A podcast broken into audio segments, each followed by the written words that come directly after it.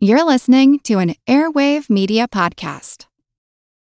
When you need mealtime inspiration, it's worth shopping Kroger, where you'll find over 30,000 mouthwatering choices that excite your inner foodie. And no matter what tasty choice you make, you'll enjoy our everyday low prices, plus extra ways to save, like digital coupons worth over $600 each week. You can also save up to $1 off per gallon at the pump with fuel points. More savings and more inspiring flavors make shopping Kroger worth it every time. Kroger, fresh for everyone. Fuel restrictions apply.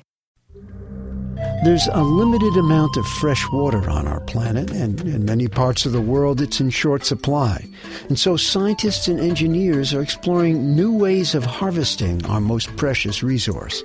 I'm Jim Metzner, and this is The Pulse of the Planet. When you're near the ocean, uh, there's always uh, lots of humidity in the air.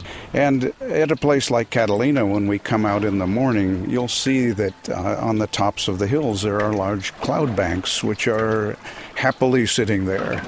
Ken Nealson is the director of the Wrigley Institute on Catalina Island off the California coast. Lots of people don't think about it, but a nice cloud weighs about the same as a 747. It's huge amount of water up there.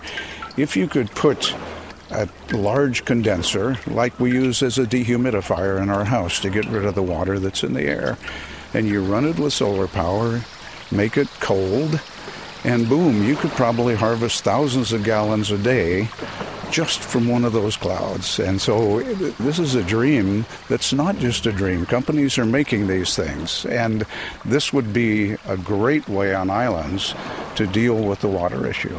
People don't realize that uh, the ability of these clouds to float is quite miraculous, isn't it? Uh, it's a matter of density, and they're sitting up there. And pretty soon, one of them could open up and rain thousands of gallons. And so you know that that's pretty heavy stuff up there. And, uh, you know, people have always talked about seeding clouds. But often when I come over in the boat in the morning, there are clouds sitting right at the top of our hills. And they're just perfect fodder for the kind of things that we'd like to do. Harvesting water. Harvesting water, exactly. I'm Jim Metzner, and this is The Pulse of the Planet.